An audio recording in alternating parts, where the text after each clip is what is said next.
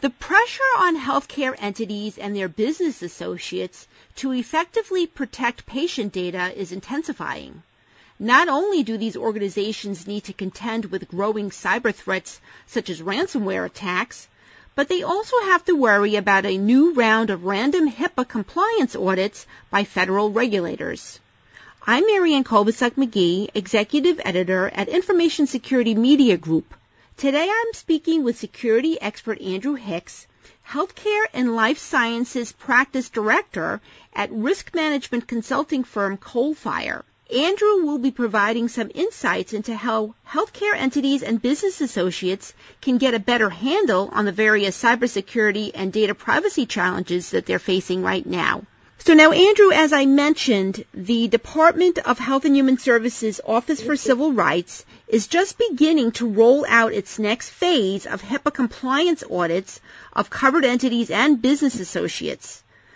But is the renewed focus on HIPAA compliance positive or negative right now in terms of organizations being prepared to deal with the surge in cyber attacks that we're seeing? So in my opinion, compliance has been a, an ongoing effort. And here we are years after the security rule was released.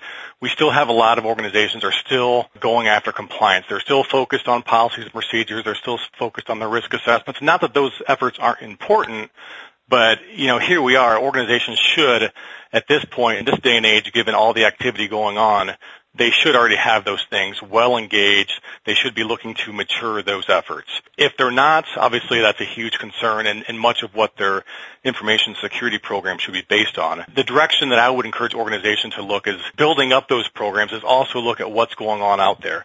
Look at the recent uh, threat activity, the new threat actors, the agents, the vectors they're using to gain access into organization environments and, and compromise sensitive data. So we're looking at organizations to help them build out their enterprise risk management programs, including embedding into those programs the technical requirements they should have in place. Things like network segmentation, perimeter security, beefing that up, endpoint protection, encryption, and then obviously from an administrative standpoint, strong policies and procedures, training programs, social engineering activities, those are things that we're looking to help organizations help and, and, gain awareness to help mitigate the risk of these attackers gaining access to their networks. So Andrew, with that said, what's your advice for how resource strapped organizations can get their houses in order in order to deal with a possible HIPAA compliance audit while at the same time fending off possible ransomware and other cyber attacks that seem to be spiking. Typically organizations, those responsibilities are divided amongst different teams. So hopefully there's a team that's, that's more on the administrative, working through the policies and procedures, the compliance efforts,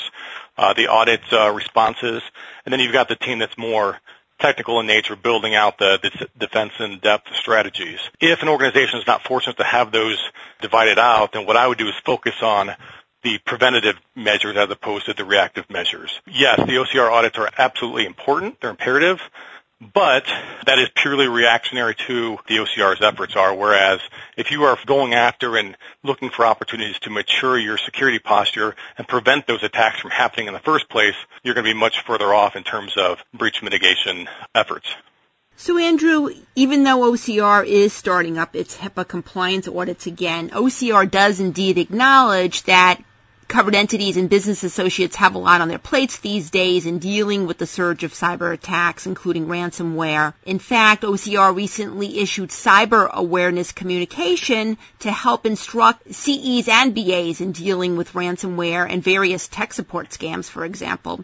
What do you think of the guidance that OCR has issued recently? And what else would you like to see from government officials in terms of helping the healthcare sector better deal with these threats? I think the guidance is terrific. I mean, you look at the OC audit protocol, you know, it helps answer the questions that a lot of organizations, CEs and BAs have faced with interpreting the security rule and the privacy rule. So I think the guidance is fantastic. It helps uh, organizations better manage those compliance initiatives. But again, focusing back on security and not to make this a compliance versus security discussion, organizations really need to go after the right thing. And the right thing is strong, mature security postures. And, and by way of doing that, it satisfies also overshadow the, underlying compliance initiative. So I think what OCR is doing is fantastic, but again, it's, things that organizations should already be doing, and building out that security focus should be a, high priority in this day. Now, Andrew, until recently, the majority of the large breaches that we had seen in healthcare involved lost or stolen unencrypted devices and those breaches still happen, but they've certainly been overshadowed by hacker attacks and other sort of cyber related attacks. Do you think that covered entities and business associates are getting better in terms of protecting mobile devices? And what mistakes do you still see them making with that? You know, I think they are getting better. Most of our assessments, I mean, we, we include mobile devices in, in scope for that as well as medical devices. And I think medical devices is a totally separate conversation and one that is highly overlooked. But from a mobile device standpoint, we're seeing more and more organizations have knowledge of where their data resides. Um, so in some cases, they've gone as far as classifying the data, which is fantastic. And in other cases, they've gone as far as understanding where EPHI exists on mobile devices or including mobile devices. And so they're taking proactive measures to make sure those devices are in fact encrypted, have strong authentication enabled on them, remote wipes, things like that. So I think organizations are getting better. They, they know the boundaries much better of their organization and where the data resides. And that's something we, we haven't seen in the past, you know, five or so years. We've, we've seen organizations mature from not knowing where their data is and having strong asset inventories or accurate asset inventories to now they realizing that they do keep those inventories. And again, while we've been focusing so much on the cyber attacks from outside, insiders also pose threats to organizations as well. Any sorts of tips that you have about organizations better addressing threats posed by insiders? Are there certain areas that have been getting less attention than is necessary these days because of all the attention on the cyber attacks from outside actors?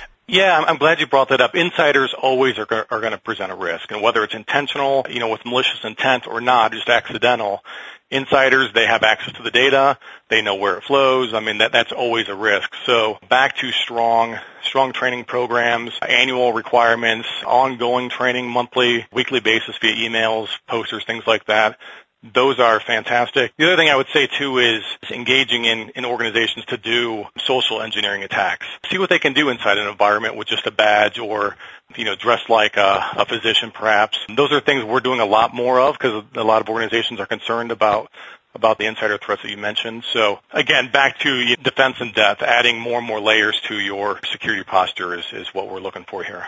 What about breach detection? That still seems to be a weak spot for many organizations. It still takes sometimes months, maybe even years for some breaches to be detected. What should organizations be doing in terms of improving breach detection that again is becoming more important these days? Organizations never ever want to hear about a breach from a newspaper or some other outside source. That's the worst case scenario. So having strong logging and log review activities inside, strong incident response plans, those are things, again, organizations should be doing. They should be looking to uh, mature those as well with the different types of threat activities that are out there today. And Andrew, what other security or privacy threats worry you the most these days, particularly in terms of areas that do tend to get neglected by covered entities and business associates, but can lead to potential damage in a great way? Probably the one thing that really concerns me right now is the downstream aspect of having vendors. So vendor management programs are things that are concerning. I think the industry as a whole has evolved somewhat, but there's still a significant risk in you know, sending my data downstream to a vendor and not knowing whether or not they have strong security measures in place to safeguard that data. Um, again, you, would never want to know about a breach from the outside. And these, these vendors, in many ways, they're not in the healthcare industry. They don't know what uh, PHI is. They don't know how to spell HIPAA. And they do present a risk back to the upstream business associate or upstream covered entity. And those are things uh, organizations should acknowledge as part of their uh, enterprise risk management program to make sure that those those organizations are doing the assurance that they should be doing to, to safeguard that data. And going back to ransomware attacks for a second, We've seen a lot of them lately on hospitals. At least one hospital admitted that they paid the ransom in order to unlock their data. Do you think ransomware will continue to be a problem for the healthcare sector this year? And any advice that you have for healthcare organizations in dealing with that? I think it will. I mean, that's kind of the trend we're seeing in, in attackers. What they do is they look at what's hot, and right now, healthcare uh, PHI is hot. I mean, it's worth a lot of money on the black market. And ransomware, although really the concept of ransomware isn't really new, it's just malicious code. It's you know having strong uh, antivirus prevention uh, solutions in place. So it's not really new, but what is new is the idea of you know, holding data hostage for, for a payout. So again, building out a strong incident response program to proactively think through that process of if my data is compromised, what am I going to do? How am I going to report it? What actions am I going to take internally to, to address that? Thanks, Andrew. I've been speaking to Andrew Hicks. I'm Marianne Kolbasuk McGee of Information Security Media Group. Thanks for listening.